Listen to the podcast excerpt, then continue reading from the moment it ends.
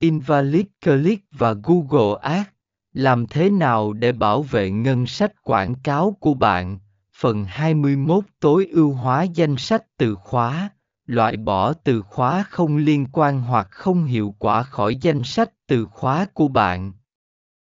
Chỉ định địa điểm mục tiêu cụ thể, chỉ quảng cáo đến các địa điểm mục tiêu cụ thể mà bạn biết đối tượng của bạn tồn tại.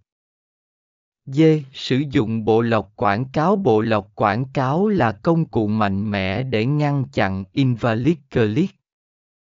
Bạn có thể thiết lập các bộ lọc để loại bỏ lượt bấm không hợp lệ dựa trên các tiêu chí cụ thể, như địa chỉ IP, từ khóa, hoặc dựa trên các tham số khác.